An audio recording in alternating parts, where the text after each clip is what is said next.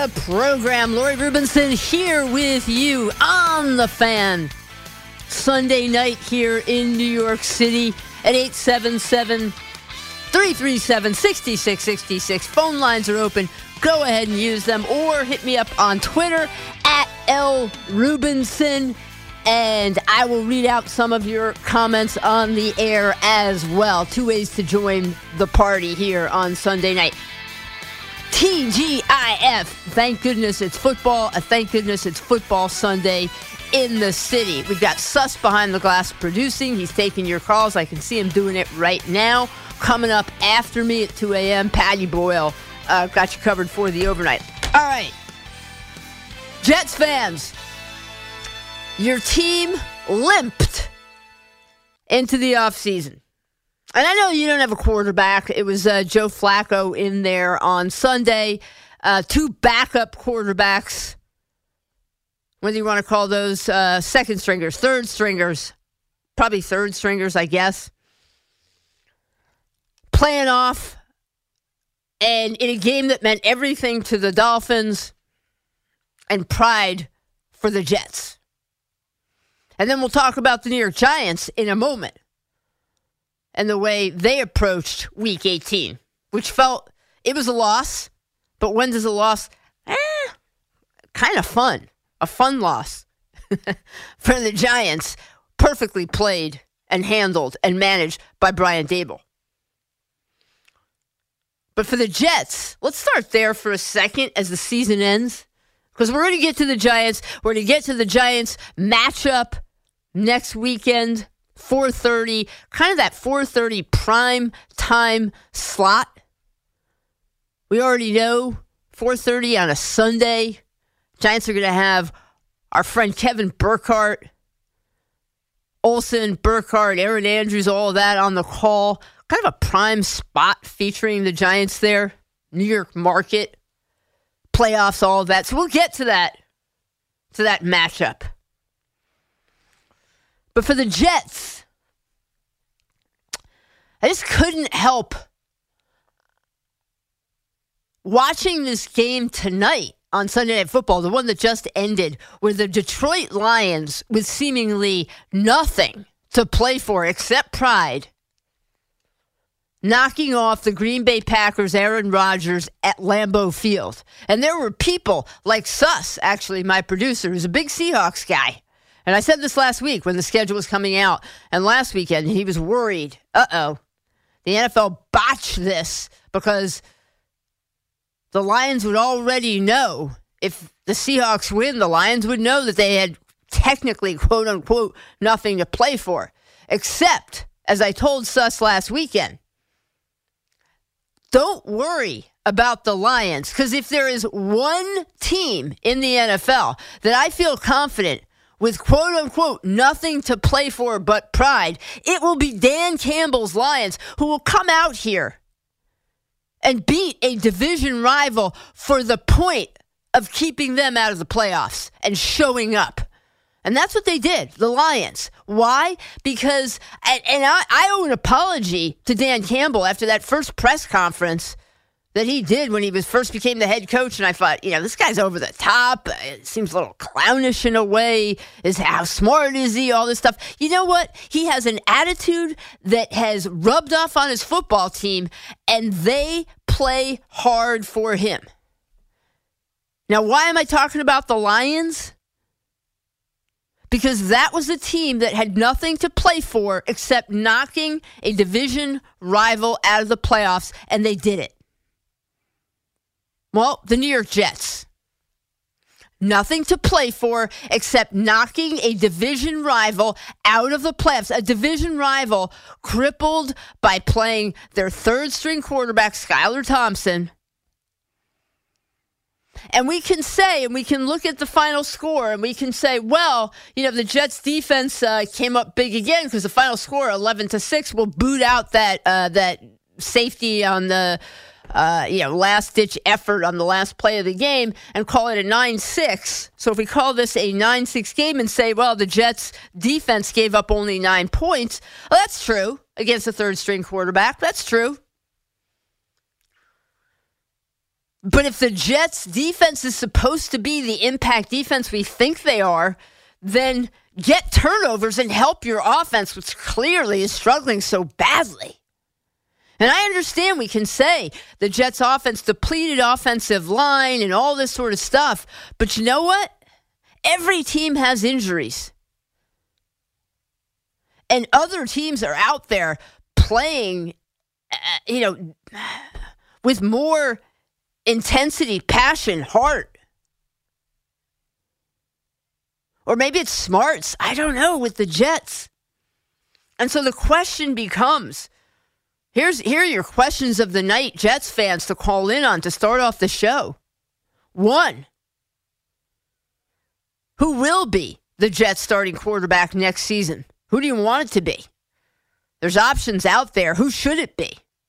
And as we have to do a postmortem here on the Jets season, now that it's over, what do you do about the coaching staff? Is head coach Robert Saleh back? How about offensive coordinator Michael LaFleur? Is he back? Do you want him back? Should they be back? Have they earned this? And see, the problem, the flip side is, if you make changes because you say this simply wasn't good enough, this was a 7-4 football team, and how did they just limp to the finish line, losing 6 games in a row? And finishing up 7-10. How did they do that? Well, they didn't have a quarterback, that's for sure. But other coaches and staffs manage to either coach up their players or get more out of their talent, certainly offensively, than the Jets team did. But see, the problem is, this is a football team that won 2 games 3 years ago. I guess it's like, call it 3 seasons ago. Last season, 2 seasons ago, whatever. They win 4 games. So 2 seasons ago, it's that new math. 2 seasons ago, it's 2 wins. Last season, it's 4 wins. This season, it's 7 wins. Almost doubling their win total year upon year. Now, is that good enough? No. Not when you start 7-4. Not when the talent on this roster, top to bottom, is good enough to be a playoff team. Not when you start 7-4. All you got to do, 2 more wins the rest of the way. Come up with a couple of more wins. And they can't do that. But if you keep making changes to the coaching staff year after year, well, you kind of end up looking like the Texans, who just fired their head coach, Lovie Smith. So that's 2 head coaches in a row, David Culley, Lovie Smith, get 1 year out of the Texans.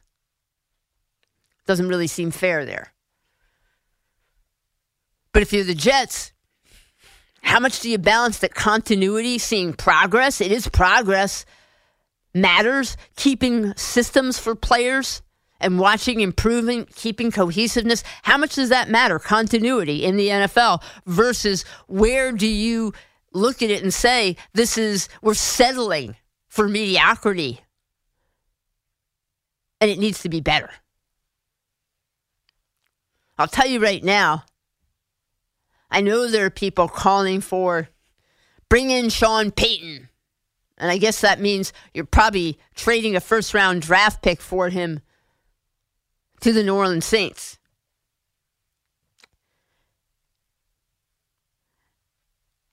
There are people who are going to say, bring in Jim Harbaugh. Get him away from Michigan, and is he ready? Rumors, he's talking, potentially to the Panthers, and, are the Texans wanting some of these guys, the Broncos? The Jets' job in a lot of ways should be appealing if they had a quarterback. They don't. And they're not going to have one of the top, draft picks. So where's that quarterback coming from? Is it Derek Carr? Is it Jimmy Garoppolo? Has Aaron Rodgers played his last game at Lambeau Field? Kind of felt that way with him walking off the field, but I wouldn't jump to too many conclusions in the emotion of the last game of the season. Lamar Jackson. Is Baltimore really going to let Lamar walk? Or will they at least minimally sign him to a franchise tag? Where is that next Jets quarterback? Who is it? And then, is there a coach you want to see out there? I'll tell you what I would do for the Jets. I would definitely keep Robert Saleh. Whether I kept Michael LaFleur or not, I think he has looked overmatched. I think Michael LaFleur has pretty much admitted that he was overmatched, that he hasn't been able to properly develop Zach Wilson. And when you look at the way the Jets have just been pathetic in the first quarters of these games, they can't score points. Clearly there's something going on with Michael LaFleur and his ability to create those scripts of the, we know head coaches, a lot of them script out the first 15 plays of a game. A lot of that's, the game plan doesn't seem to be working that well. And so I would bring in a senior offensive advisor for Michael LaFleur. The Jets had thought about doing that a couple years ago with this coaching staff. And then, tragically, Greg Knapp, a veteran coach, dies. And they never quite filled that gap, that void. And so whether it is, of course, a Frank Reich would be ideal, but I think he's interviewing for head coaching jobs. I don't think he'd be available as an offensive advisor. Maybe a Jim Caldwell. If he doesn't get a head coaching job someplace, he should. But probably won't. But I think they need a senior offensive advisor to help Michael LaFleur. I think LaFleur has potential, or otherwise go ahead and make a change at offensive coordinator and say to Robert Saleh, I like big picture. There's areas to learn. Big picture with Saleh, we're seeing some potential there as a head coach. The defense, his specialty, has been good, has turned around this year from last year. But now they got to fix the offense. And they got to figure out why this Jets team starts so slowly. And in a game like today, that there've just been games this season where the Jets didn't show up with the same kind of passion that we saw out of that Lions team tonight. So 877-337-6666. That's the Jets. We're going to get more into that. I also want to get, and then we're going to hop into your calls, but I also want to get into the Giants as well. The Giants managed, and Brian Daboll managed Sunday beautifully. He rested basically almost all of his starters, except for guys like Evan Neal, the rookie right tackle who he wanted to get some reps and some playing time for. But all the starters that he wanted Daboll to rest and not risk injury, he sat. And yet, even with doing that, the Giants' second and third string players go out there and against the Philadelphia Eagles, the now number one seed in the NFC, and the final score, 22-16. Eagles play their starters and have everything to play for. A first-round bye, home field throughout. Giants, nothing to play for, locked into the number 6 seed. Daboll does not risk his key players, and still, it was a fun ball game. Davis Webb gets a chance to play quarterback. Kenny Galladay with a one-handed catch. Lawrence Cager making plays all over the field. Defensively, some of the young players just absolutely balling out all over the field. Rodarius Williams seemed to be every place. Jared Davis, they picked up off the Lions practice squad. He's out there, 10 tackles, 6 solo, 1 tackle for loss, half a sack. There were guys making plays all over the field. Micah McFadden, 7 tackles, a sack, 2 tackles for loss.